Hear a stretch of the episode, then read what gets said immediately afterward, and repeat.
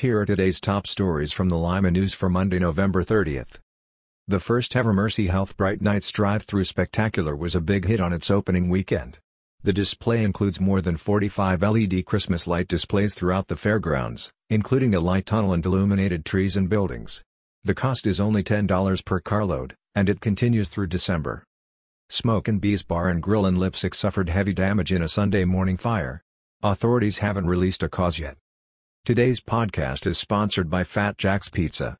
Fat Jack's Pizza dining rooms are now open at two locations, on Spencerville Road and on West Street in Lima, and carry out only at the Findlay Road location.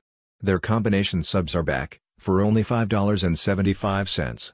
Fat Jack's, celebrating 45 years as Limaland's favorite pizza. Elida High School senior Thomas Williamson, 18, has a passion for music that he hopes will result in a teaching career. Williamson is class president and vice president of Elida Student Council. He's also a member of the swim team, but it's his love for music that gets him excited.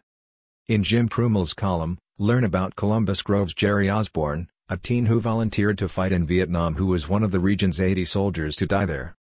In sports, the Browns won a close one to the Jaguars, and the Bengals lost a close one to the Giants.